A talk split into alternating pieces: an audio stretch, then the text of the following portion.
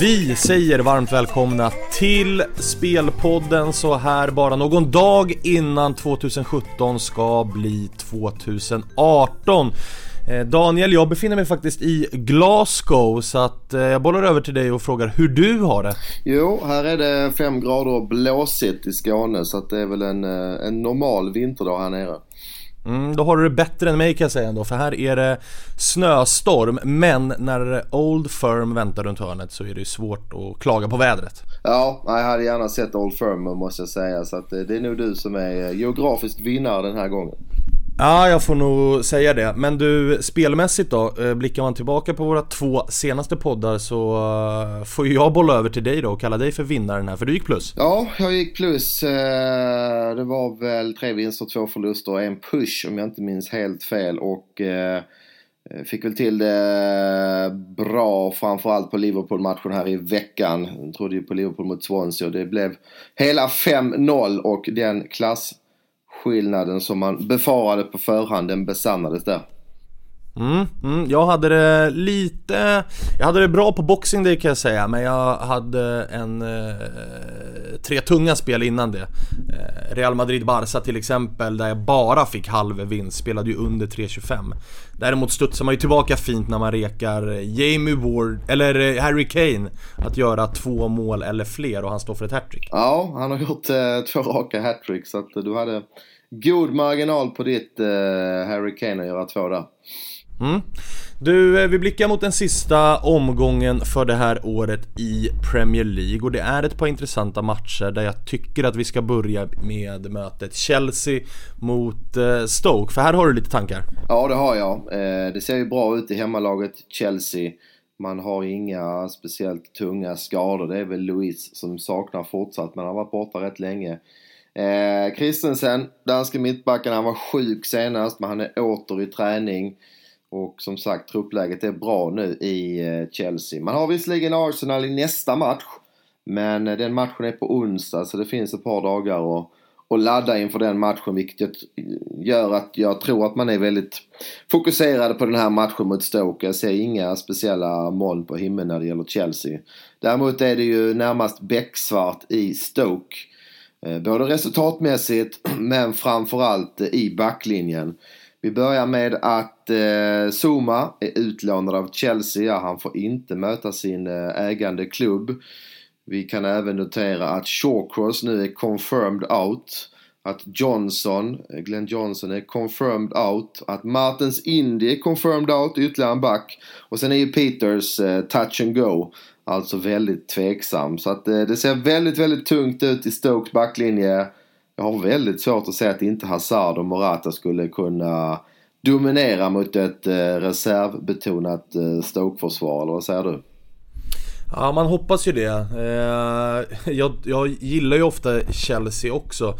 Däremot så har man varit lite trött på att det ibland är lite ineffektivt då. Framförallt eh, verkar man vara extremt beroende av eh, Morata som du nämner. Hazard är ju inte riktigt så klinisk alla gånger, även om han ofta skapar mycket.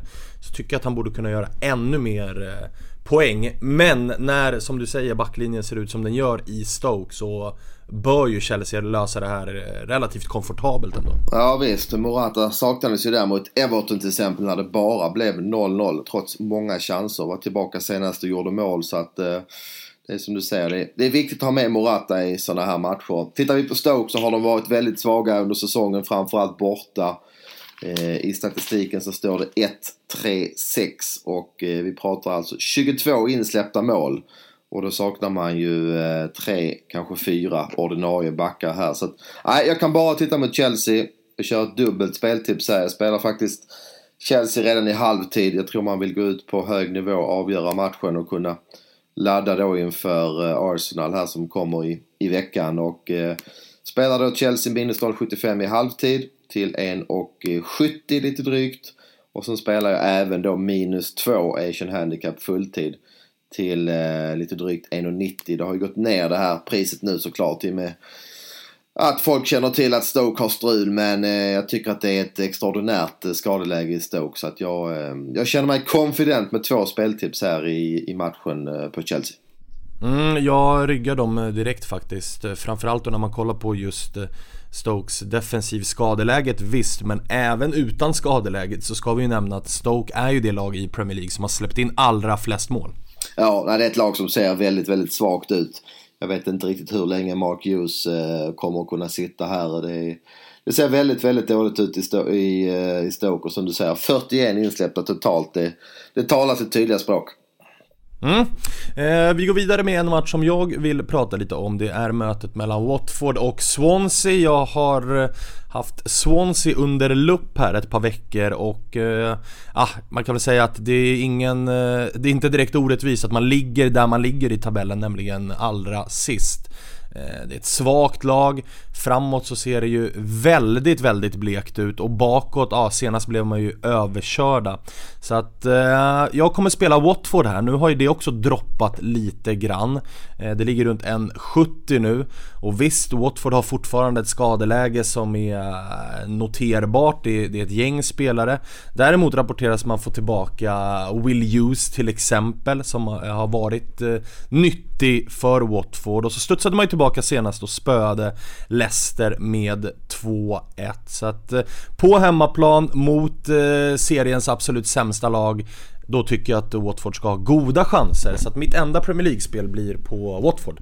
Ja, ja men då fortsätter vi att gå emot eh, Swansea. Vi gjorde det ju redan här i veckan. Du gör det den omgången och jag vill blicka en omgång framåt. Nämligen en match som spelas på tisdag. Eh, och där är det ju en kraftig vilofördel för Tottenham. Det är ju så att matchen mellan West Ham och Tottenham den är inställd på grund av säkerhetsskäl. Den skulle spelas här nu eh, runt nyår. Det gör ju att både West Ham och Tottenham de får faktiskt en hel veckas uppladdning inför matchen här den eh, 2 januari. Å andra sidan möts ju då West Ham och eh, Tottenham den fjärde. Men jag tror ändå att ett utvilat Tottenham som ser riktigt bra ut nu vi får ju tänka på då att Tottenham eh, hade ju extremt tuffa matcher i Champions League. Jag tror det kostade mycket kraft i dubbelmötena mot både Dortmund och eh, framförallt Real Madrid. Och nu när man slipper dubbelarbeta så har man ju sett klart bättre ut. Och, ja, jag har väl inte undgått någon vilken form Harry Kane är i. Så jag tror att Tottenham eh, åker till Wales och med en veckas vila jämfört med Swansea då som har tuffa matcher innan detta kommer att vinna. Och samma här, priset har gått ner men minus 1,5 till 1,90 på Tottenham. Det känns bra. Eh, jag tycker att eh, vilofaktorn är riktigt tung här med tanke på att Tottenham nu får ladda upp en hel vecka utan att spela match. Mm, absolut, vilovecka plus Harry Kanes form. Plus ju också att eh, vi var inne på det tidigare att spelare som eh, Lamela har precis kommit tillbaka. Han får ytterligare lite träning, ytterligare lite vila.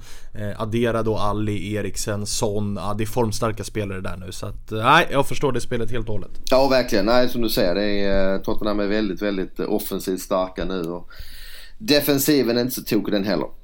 Nej. Eh, är det någon mer match på lördagen här som du vill eh, prata om? Om vi går tillbaka till den här omgången? Nej, det är ingenting som jag måste ta upp. Vi kan väl nämna då att det ska bli spännande att och följa Liverpool eh, av flera anledningar och eh, det här rekordköpet av van Dijk det är ju en tydlig signal att eh, man är beredd att göra investeringar i Liverpool. Det ska bli oerhört intressant att se om de kan behålla framförallt Coutinho och även då Salah som det har eh, ryktats en hel del om. Eh, om Liverpool får behålla det här laget plus van Dijk så blir det ju väldigt, väldigt spännande att se det här laget under 2018. Mm.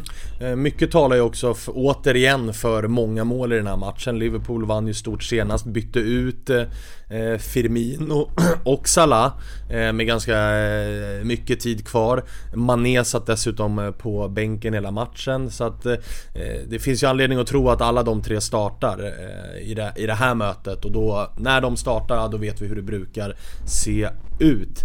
Eh, men du, söndagen då? Där har vi Crystal Palace mot serieledarna suveräna Manchester City och West Bromwich Albion mot eh, Arsenal. hur tänker du om de matcherna? Ja, och kan vi nämna kort att eh, Palace de får en dag kortare vila mot Man City. Det var dessutom en väldigt intensiv match igår mot Arsenal. Man forcerade ju där och gjorde ju 2-3 i slutet och jagade 3-3. Det tror jag blir, blir tufft för Palace att möta City med, med kortare vila. Och Eh, jag vill dock avvakta och se om David Silva är tillbaka i City. Han saknades mot Newcastle och Det är ju, det är ju ett klart minus. Eh, även om De Bruyne är bästa mittfältaren i, i hela Premier League så är ju Silva strax där bakom. Och det är värt att kolla upp om Silva är tillbaka. Han har ju haft det lite, några personliga strul på hemmafronten där. Så han var väl tillbaka i Valencia i, i helgen. Så att om David Silva är tillbaka då kommer jag snegla mot City minus en och en halv.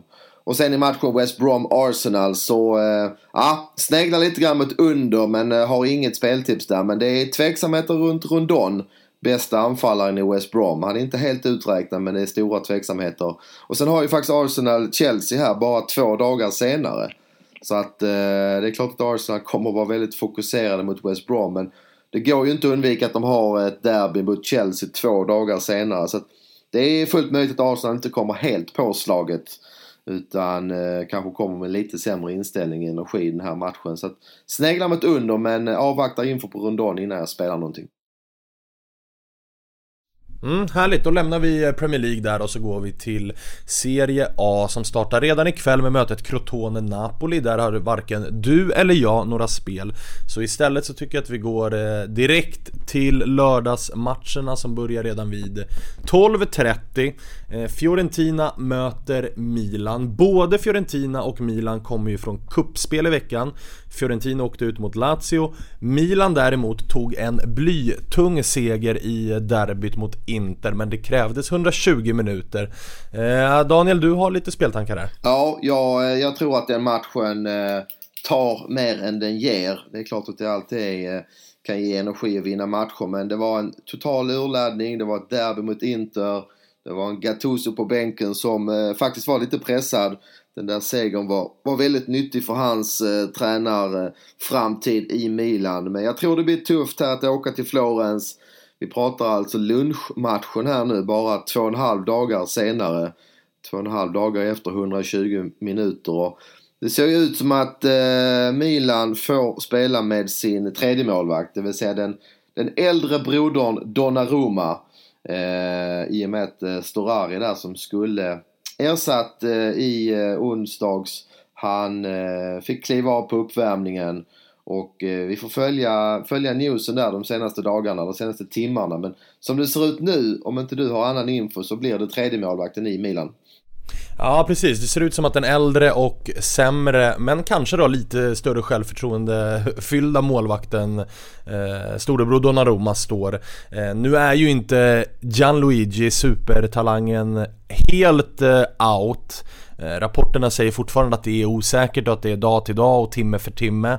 Eh, men med tanke på att han inte ens eh, var med på bänken eller tillgänglig överhuvudtaget i ett derby för två och en halv dag innan den här matchen Alltså, så tror jag inte att han kommer spela det här mötet även om rapporterna inte är helt hundraprocentiga än så länge. Ja, och tittar vi på Milan före den här cupmatchen så förlorar man ju 0-2 hemma mot Atalanta. Man förlorade 3-0 borta mot Hellas Verona. Och eh, enda segern där egentligen av hävd för Gattuso var eh, 2-1 hemma mot Bologna. Så att eh, det är ju inget fantastiskt Milan eh, den här säsongen. Det har vi nog insett allihopa. Och omvänt då har Fiorentina visat bra form. Jag såg, man slå, såg dem, dem slå Cagliari 1-0 fullt rättvist. Babacar avgjorde sent. Eh, man har till exempel tagit poäng mot Napoli och tagit poäng mot Lazio den senaste tiden också. Så att, eh, nej, jag tycker nog att Fiorentina är minst lika bra som Milan. Man har eh, haft bättre uppladdning inför den här matchen. Så att jag provar minus 0,25 till just nu 1,83 på hemmalaget. Mm, jag förstår varför du gör det, sen får vi se hur mycket faktor det är då att de här 120 minuterna. Eh, Värre är det ju för Inter, för de spelade ju 120 minuter och förlorade eh, derbyt. Eh, Trots att man var då ganska, inte stora favoriter eh, oddsmässigt kanske, men kollar man på formen den här säsongen eh, över hela säsongen så har ju inte gjort det klart mycket bättre än Milan. Eh, och man ställde dessutom upp med ett ganska bra lag i det här derbyt men lyckades ändå inte eh, att göra mål eller vinna. De möter ju Lazio här 18.00. Här är en match som jag, jag har inga speltips men känslan säger ju här att vi kommer få se eh, mål. Det är två, två lag som har varit bra offensivt. Inter med Icardi, Perisic framförallt. Eh, Lazio med framförallt Immobile men även Luis Alberto och Milinkovic Savic. Sen ska man ju nämna här också defensiven i båda lagen. Eh, den är ju relativt svag. Lazio kommer troligtvis att ställa upp med Wallace som är vandrande säkerhetsrisk i backlinjen och Inter får ju klara sig utan De Ambrosio som är skadad eh, och utan Miranda som också är skadad och där kommer ju Ranocchia in som också har en liten stämpel om sig att vara lite flängig kan man väl säga som mittback. Så att eh, det luktar lite mål, marknaden är såklart med på det. Så att över 2,75 ger runt dubbla pengen. Så att eh, jag vill se line-upsen först, men det luktar lite mål där. Mm. Lite jobbigt läge för Inter tycker jag här, för att man hade ju 16 matcher utan förlust i ligan. Sen har man alltså två raka förluster mot lag på undre halvan. Och sen då även en förlust i kuppen här nu så att det är faktiskt tre raka förluster för Inter så att eh, det är lite press på hemmalaget här. Mm, det är det verkligen. Eh, det blir en intressant match att se. Eh, annars då så har jag två speltips i Serie A. Och det första, ah, det är nog inte många som blir förvånade Daniel, för jag vet inte hur många gånger vi har spelat på Sampdoria den här säsongen. Men nu tycker jag att det är dags igen att göra det. Eh, man spelar på hemmaplan där man har varit bra den här säsongen. Det går inte att sticka under stol med det. Visst, formen är lite svag just nu, men matchen senast borta mot Napoli, där var man faktiskt bra. Visst, målen kommer på en frispark och en straff, men de räknas de också. Man hade fler chanser än så att eh, göra mål och man hotade verkligen Napoli på bortaplan. Nu möter man Spal hemma, nykomlingen Spal är ett bra hemmalag men svaga borta. Kvalitetsmässigt, skillnaden mellan de här lagen ska vara ganska stor.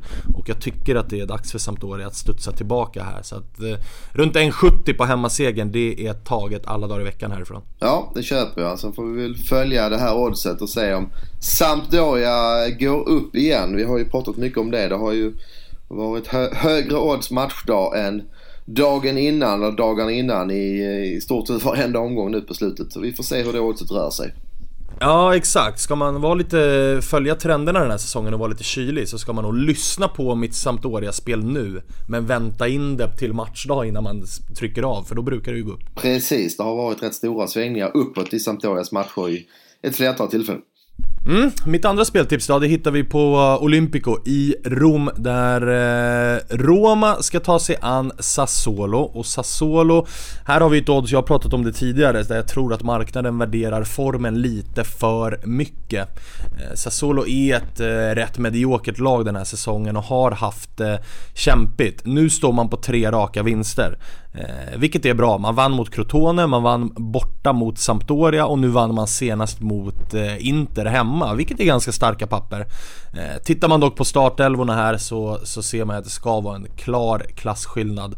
Eh, Roma bör ställa upp med bästa möjliga lag, jag ser inga anledningar till varför man inte skulle göra det.